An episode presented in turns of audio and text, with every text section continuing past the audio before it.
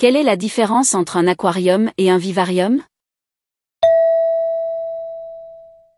Un aquarium est un contenant avec de l'eau et des poissons, alors qu'un vivarium est un contenant qui peut contenir de l'eau, des parties terrestres ou des amphibiens. Les vivariums peuvent également contenir des plantes ou des animaux volants, ce qui est impossible dans un aquarium.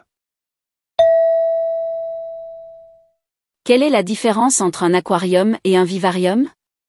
Réponse A. Le vivarium est pour les poissons. Réponse B. Un aquarium est pour les poissons.